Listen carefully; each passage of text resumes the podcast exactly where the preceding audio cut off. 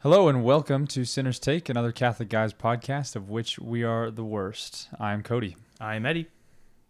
and today we're talking about something that Eddie wanted to talk about. I forget what it was though. you forget I did. uh, childlike faith.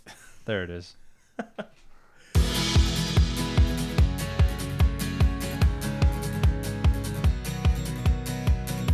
So let me get this straight. You are just now coming back onto the podcast after months, after a months long hi- hiatus, and you don't know the topic that we were talking about. A months long. It was longer months, than that. no, Oh, months Yeah. long, several months. Yeah. Uh, and I you, went out into the woods, No. find my separated myself from society lived. As, he's lived as a hermit for the past six months. In Pennsylvania. That's actually not true, um, and it also isn't true because he does know what we are talking about today. So he's I- a liar on multiple fronts. No, I remembered as soon as you said it, but I didn't remember when I was introducing it. Uh, just keep That was not a lie. Well, anyway, welcome back to Cody.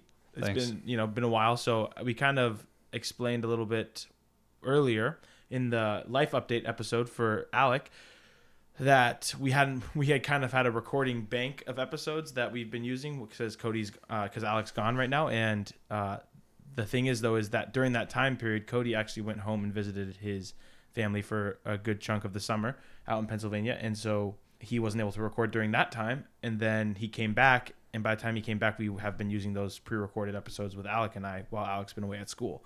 So it's not by uh, by choice that we he who haven't been on the show, but I have to say the fans are getting what they've wanted and Mm. to have less Cody. That's fair. Just kidding. The fans have been clamoring for more Cody, Yeah. obviously. So anyway, Yeah, okay. childlike faith. Uh, not to waste any more of your time, right? Because here at Sinners Take, we are devoted to giving you adequate content at our convenience. um, but yeah, so childlike faith. I think it's something that I think we've talked a little bit about in the past, but it was something that's been on my heart, and I shared it with Cody, and he said that's also been on his heart to talk about. So you know, hashtag God moments. It's But funny how that works, isn't it? oh it? yeah, you know. But I think it's important, and I, I was thinking of like how I wanted to lead in with this, and it's just with a very simple thought that God has revealed Himself to be Father to us, and if He is Father to us, we are His children, and I think that's like a very simple thought, but clearly it's central to the teachings, and I think a lot of us go through our life with not fully embracing the fact that we are children of God, and uh, either keep ourselves too distant from Him or even on the flip side, we maybe even, if not too distant, maybe even like a little bit too. I don't want to say too close because it's definitely not. You can never be too close, but uh, maybe irreverent or like we're equals kind of situation, you know. But very clearly, God has revealed Himself to be Father, and that father-child relationship is obviously central to the faith. And so, what does that look like in our life? Yeah, my uh, a friend of mine who is a missionary, I had a decently long conversation with him. It wasn't more of a conversation; it was more of him talking to me about something that had been on his mind, and it was this. Basically, this exact topic. He said the the the phraseology that he was coining uh, is what he calls an orphan mentality, where like a lot of people are baptized, and one of the effects of baptism is becoming an adopted son or daughter of God, right? Is becoming part of the family and being able to claim and you know part of being an adopted son is being able to claim part of the inheritance of the true son, which is crazy.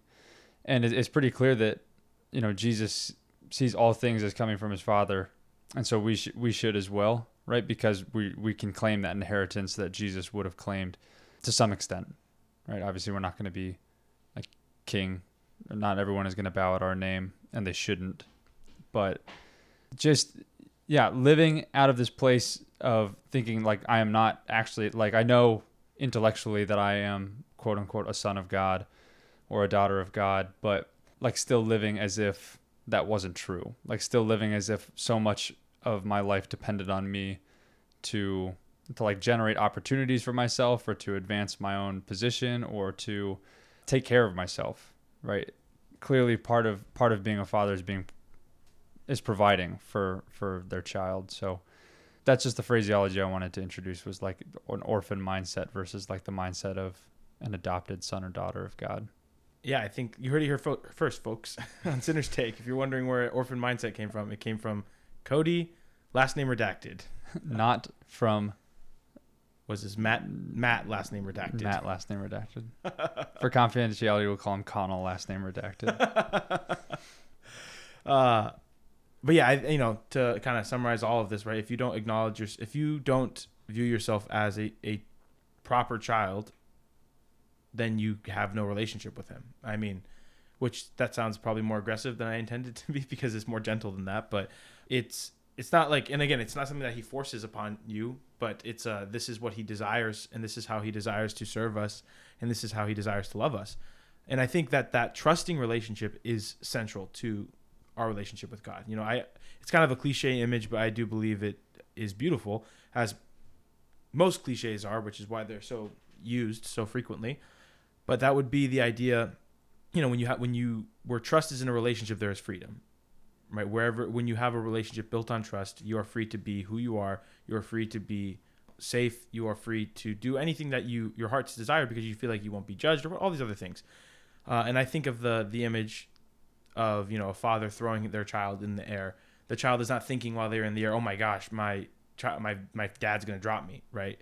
It's instantly they they're in joy because they know that their father's going to catch them, and then they say to do it again, right? They want they want this this pattern to continue, and where there is that trust, there is a flourishing and beautiful relationship. And where that when that trust because we know wherever their trust is damaged relationships become very difficult. And we see this in the relationships maybe with our own earthly fathers our other family members friends former lovers. Uh, it's it where there is without trust there cannot be a true relationship. Fundamentally, we might say that we trust God. Like, yeah, I have faith. Like, yeah, I have faith. Or, oh, that person's faith is so strong. Or, oh, my faith, you know, I, I feel good in my faith. You know, it's kind of like lingo that people use, but I guess I just I wonder how much people are actually willing to bank on God coming through, right? Like it, in moments of, of desperation, just being at peace and saying, you know what, like ultimately this doesn't really matter because I'm taken care of. Like my Father in heaven sees me and and like also knows the predicament that I'm in. And and I, I wonder to what extent as well it is it is proper to to lay these these cares and these cares or these uh these trials on on our father because i mean to some extent we've been we have been granted the freedom to to work right and to and to work for ourselves and to and part of this providence is you know he provides a job so that we can have money because i i don't know this this is starting to feel like a little bit more of a scattered thought than i intended it to be but you know i i think there's a level to which you can say this this is you know, this clearly seems to be God giving me this responsibility, right? Like I, I'm not just going to quit my job and say, well, you know, I'm going to go buy a mansion now because God's just going to provide the money, right? I, I, I don't think that that seems appropriate, but you know, this is where I would interject like my own personal testimony. Uh, so coming back from Pennsylvania, I was moving to live in a different house, and I was lacking many of what I would personally consider to be uh, essentials in living, uh, namely a bed and you know like a place to put my clothes and um, a desk. Right, I was lacking all of that because I, I don't have a any of my monitor. I don't have any of my furniture with me. Yeah, a computer monitor was was another thing. I had been I had been gifted a, a desktop, right? So that had already been gifted to me, but it didn't come with a monitor. Uh, so I I was kind of kind of freaking out like a little bit because um, I am I mean I have the money right, and so that that's why I was kind of wondering, you know, to what extent can I trust you with this, God? Like, am I am I to expect that you have provided the money through my job, and that's how I'm supposed to provide for myself in this situation? And but I was reading through the the Way of Perfection by Saint Teresa of Avila, and I guess she she goes through the Our Father and talks about what we should be thinking about while we're praying, like each word of it, basically, and the whole the whole beginning of it, the whole first couple chapters. While she's doing this, she's talking about how we should think of God as our Father and and the providence that comes with that, and and just again the care that He has for us. And so while I was kind of wrestling with this, I, I, I just thought, you know what, Lord, if you want to provide this, Like I, I'll, I'll trust in you to provide it. And I, I came back, still didn't have a bed. Stayed with uh, some family of mine out here, and the day before I was supposed to move into the house where I didn't have anything, uh, I was I was driving to go golfing with my aunt and and without I didn't mention anything, and she said, "Hey, do you have like everything you need to to move into this place?" And I was like, "I mean, I, there are like a couple things I could use." She's like, "Do you need a bed?"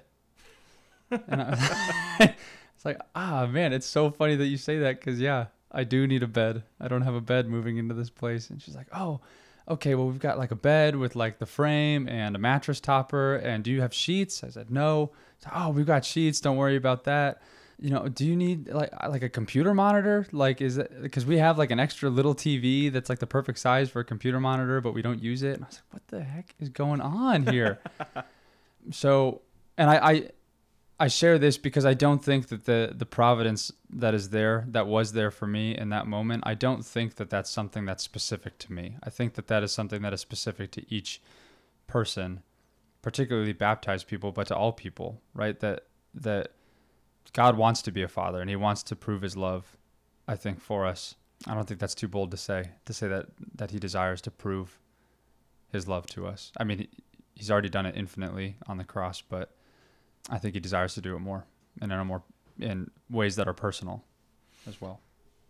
Yeah, and that I mean it, it that whole thing is crazy. And you left out the part where with as far as the rest of the stuff, that was the day uh, our work sent us a Target Oh, yeah. gift card. oh yeah, um, I forgot about that actually. So uh, even with like the sheets that I had had been given, uh, I didn't have a pillow and I didn't have uh, a place to hang my clothes. I didn't have I didn't have like a like a comforter to go over the bed, and so if it got cold at night, I, I would just be freezing. And it just so happened, right, that like a week earlier, for no reason, we had been given two hundred dollars to Target from work, and so I went and I I got all of that a comforter and a, a thicker blanket uh, in case I wanted both. I got uh, a lunchbox. I got uh, the pillow, and it came out to like exactly two hundred dollars. Wasn't there like three cents left? Uh, the- something like card? that. Yeah, I'm still sitting on three dollars on my Target gift card, so I don't know. I'll go buy some gum. Yeah, I think that it is it is beautiful, but you know it's tough. It's a tough line to walk, right? Because you know how it's always tough to balance the you know you shall not put your Lord your God to the test, and I think it it if we understand him as spontaneous and understand him, or I mean as much as we can understand him as spontaneous, that's kind of an oxymoron in and of itself, but we and we we place the trust in him. He desires to show us these things.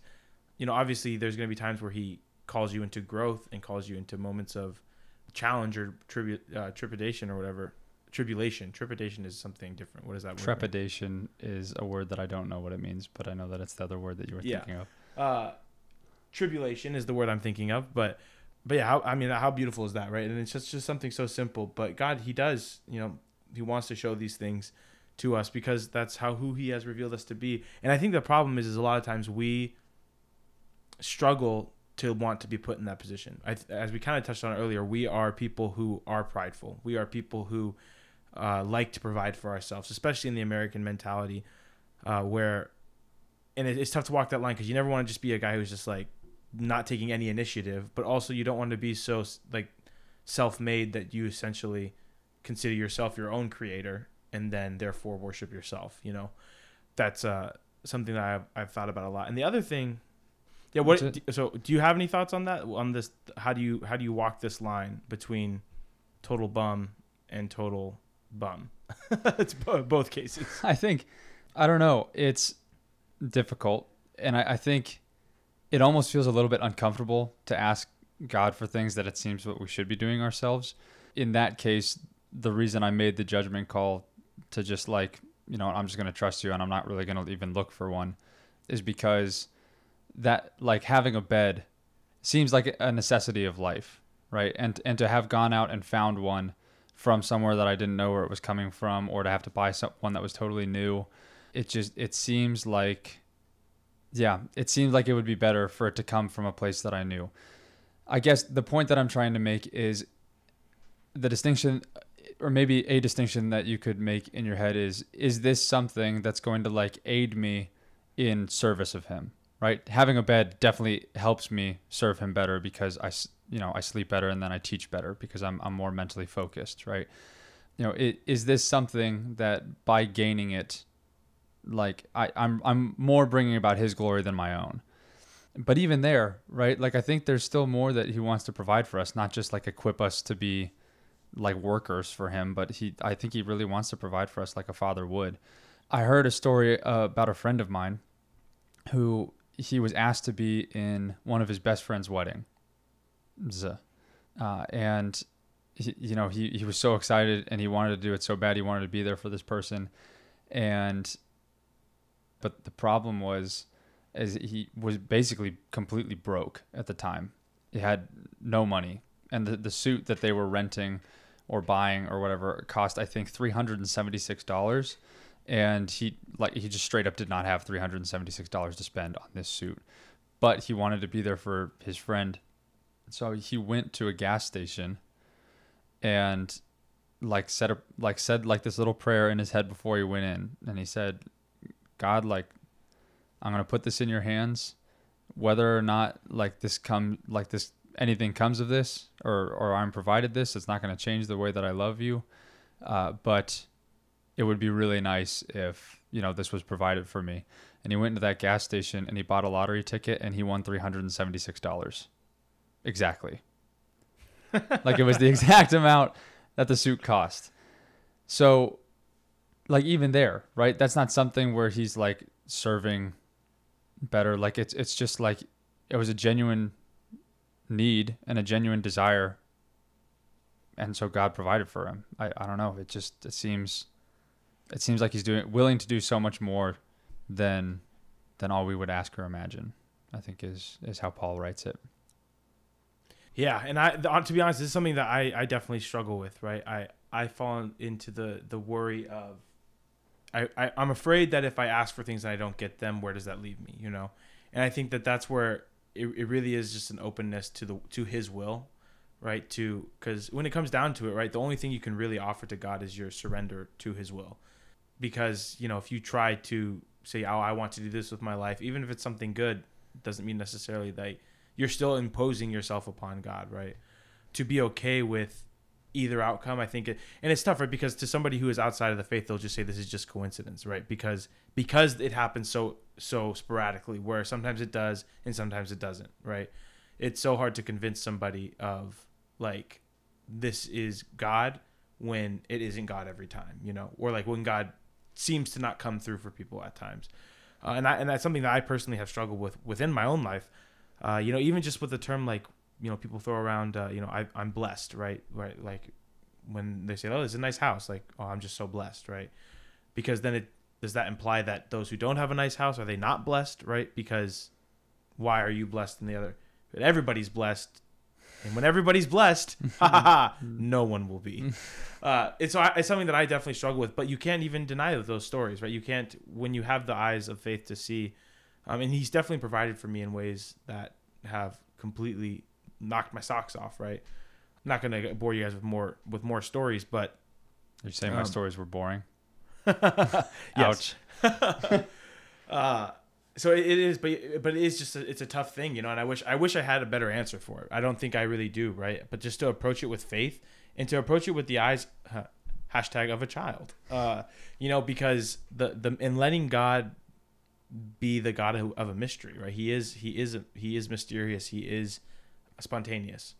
So I wish that I could be more helpful when it comes to this thing. I feel like uh, there there just there isn't like a clear cut like it will happen when this does and it won't happen in these situations and if you do this it will and if you don't do this it won't you know but i think the important thing to keep in mind is that whether it does or does not it is it is the best move that could have been made for you right like even if it doesn't feel like it it ultimately for whatever reason is the best move and the most loving thing that could have possibly been done.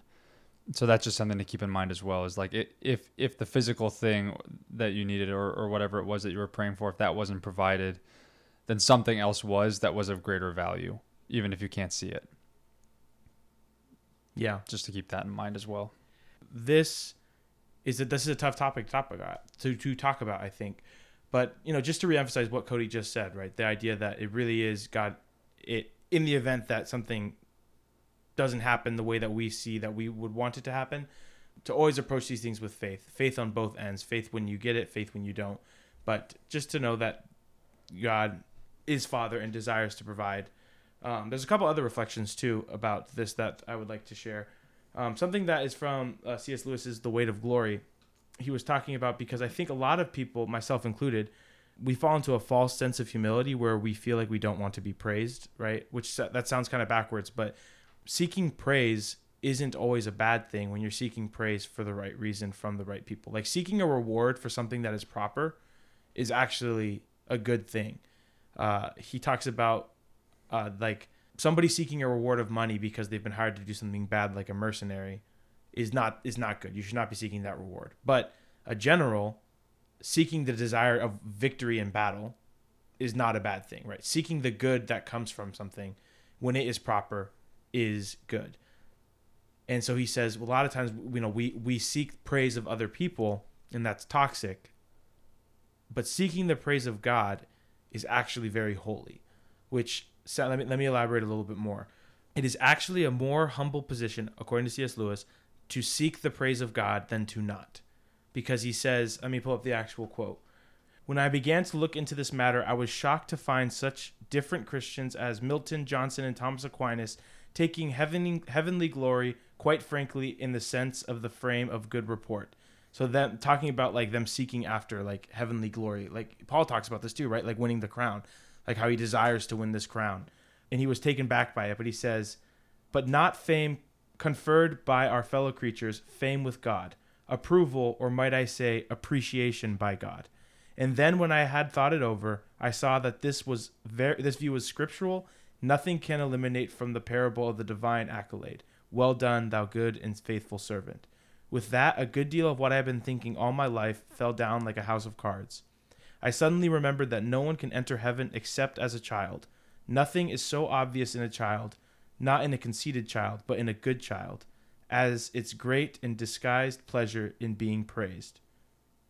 Not only in a child either, but even in a dog or a horse. Apparently, what I had mistaken for humility had all these years prevented me from understanding what is in fact the humblest and most childlike, the most creaturely of pleasures, nay, the specific pleasure of the inferior, the pleasure of a child before its father, a pupil before his teacher, a creature before its creator. I think that that's super profound. That seeking after the approval of God is like what a child does to their father, right? Seeking, I want my father to be proud of me. I want, in the same way that like a student when a teacher says like good job i'm proud of you it should mean a lot to the pupil of the teacher or to the coach to the player in the same way that it should for for the for the creation from the creator um, right because we see it up and down the lives of the saints that they they desire this approval this this of god right that they desire his affection almost like his like that like we talked about the well done like my good and faithful servant yeah and it's again, it, it's like, yeah, it's just being seen as pleasing to him. And I think I, that is so clearly a position of love. A child that doesn't love their parents doesn't want to be seen as pleasing to them, or students that don't care about what their teachers think of them don't typically care if they're seen as pleasing or not to the teacher or the you know player to the coach like you were saying. There's clearly something like so something that so clearly acknowledges the other person as being able to give that approval, so being higher than the person seeking it, and also like the affection of wanting them to be pleased and and working for their pleasure and not for the pleasure of the person working. Yeah, if like a dog lives their whole life seeking after the affection of the, of their owner, and a dog is like objectively happier in service to an owner. Like a, a stray dog is not happier than a dog that is in uh, that is in a loving relationship with a human and has a task and has a job because they know that they are inferior to the human intellectually and things of that nature, and therefore take pleasure in specifically being acknowledged by that person that is like so I, I, lo- I love what he says about it's the it's the specific uh, the the most creaturely of pleasures nay the specific pleasure of the inferior. Like it's only something that you would ap- appreciate like so much if you knew that you were lesser than them.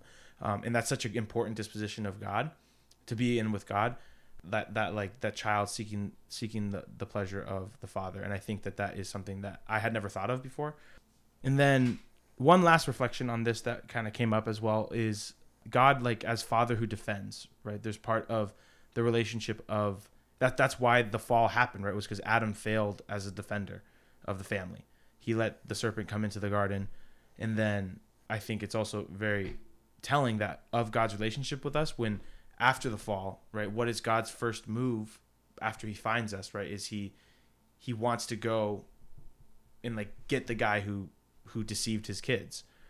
Uh, the phrase, like the the wording, the that the father uses, you know, like he's walking through the garden and he finds them, and he's like, "Where were you?" And Adam says, "Oh, like I saw that I was naked, so I hid myself. I heard you coming. I saw that I was naked, so I hid myself. And we touched on this a little bit in our reflection on shame, or when we when we talked specifically about this passage. So you can listen to that episode if you want more there. But you know, the next thing that God says is not like, "Hey, dummy, I made you naked. Like, get, get over it." You know, it's not. It's not to belittle the man or to or to ridicule him. The very next thing that comes out of his mouth is like, "Who told you that you were naked?" like a kid coming home to his dad and being like, "Oh man, like I'm just stupid," and and the dad's the dad's first reaction, or like the father's first reaction, wouldn't be, "Yeah, you're right, you are super dumb," right? The like the father's first reaction would be, "Oh, who told you that? Like who told you that you were stupid?" And so I and I think there's a lot to be said there. Um, I think that this is probably where there is just what what I'm moved to say right now is I think there's a great failure in this on the part of fathers. You know, whether it's like sarcasm or whether it's some sort of anger with themselves or, or whatever it is, like they're only human and so they're not going to respond perfectly. And so I think there are a lot of times where there are opportunities for this and and it doesn't come through on the human end. And so it's hard to see this on the end of God um, because so much of our mindset is shaped about him by our own fathers if you have not experienced this in your own life from your earthly father, you can at least take confidence in knowing that that is the first thing that God said to the first sinner was not shaming them, was not belittling them, but asking them where that came from. And then proceeds to go and talk to the person who told them that and and ruin them. Right? Yeah. Like put them to shame. Make them eat dirt. You'll crawl on your belly for the rest of your days. Um, he's gonna straight up take away their legs. Yeah, that's what the fa- that's what God the Father does, man. He's gonna go kneecap. He'll crawl on your belly and eat dirt. Uh, yeah, and I I love that image of of God as the defending Father, and uh, I actually I wrote an essay on temptation, which I think we're probably going to to do an entire episode on at some point, maybe in the future. But a little piece of it is couple of things here, right? Is the idea when, when dealing with temptation, the necessity, the reason why God allows us to be tempted is so that we can learn to rely on Him, I think, uh, above all else. I think it's not about like us proving ourselves to Him. I don't believe that it is about us going out and fighting our own victories. I believe it is about running back to God every single time, right? Right. If you're tempted a thousand times in a day, it means that God is asking you to rely on him a thousand times a day. And I think if we are prideful, he will continue to allow us to be tempted until we learn that lesson. But I, I this is a, an excerpt from the essay that um, I like to think of as just like having that confidence in in the Lord. There, there's two two things that I wanted to share. One is this: any confidence we have in overcoming temptation is to come like the faint roar of a lion cub that can only be mustered in the presence of danger from the safe protection of standing under the belly of his father that image kind of came to me in prayer, but like it it was kind of like where Simba comes in and like tries this really faint roar, but only after he has the confidence that like Mufasa's with him. that like there's just a confidence there that's like my dad's with me, right? Like like what are you to do now, you know? And to have this idea that he desires to ward out evil in our life. Um, and then something else that I wanted to to share was I think a lot of times we like I said we struggle we fall into pride when it comes to temptation. We are tempted to pride when faced with temptation. It's a double double temptation, t- temptation on both ends. and essentially it is this. Uh, it says, "I will, however, contend that in all things, especially temptation, we are either children of God clinging to His leg with our whole heart, or we are nothing." And I think that that is essentially what on our own we can't fight these battles, but we have a God a loving father who desires to fight them for us, who has already won the victory and um, desires to be with us to defend us. And I think that it's, uh, it's such an important image uh, for us to understand in relationship to him, uh, because if we don't, we don't understand who he is at his core. So would you say that that is how you fight your battles? This is how I fight my battles. I'm just gonna sit here and wait for him to come back with the head of my enemies, so that I can, so that I can call it my victory. Mm, mm. yes, yes. Um, so yeah, I mean, I think that's pretty much all I got for you guys uh, before we ramble even more out of control. So Yeah. And I think something else, real quick, about the father uh, is that a father's relationship with each child isn't completely personal uh, and completely unique. And so, you know, how the father reveals himself and his love uh, to me and to Eddie is probably different than how he would reveal it to you. And so, just, I mean, I, it's the answer to everything, right? Just go and ask him about it. We probably could just start the podcast that way every time. And every podcast episode would be like three minutes long. Introduce the problem. Oh, go ask God. But to genuinely ask and expect a response in like, what does you being father mean in this relationship here between you and I? Yeah, because for those of you who are still listening, I think this actually can shed light into shed light into what we were talking about earlier with when when to receive things and when not to, or when you will and when you will not. But again, it, it depends on where you're at with him, right? And he is only going to draw you further into himself, and that his response is going to be dictated by your relationship with him and what's best for that. So yeah, pray pray boldly, love deeply, podcast every week, every other week, every other week, podcast sincerely. Uh, so yeah, from all of us here at Sinners Take, you will hear us in the next one.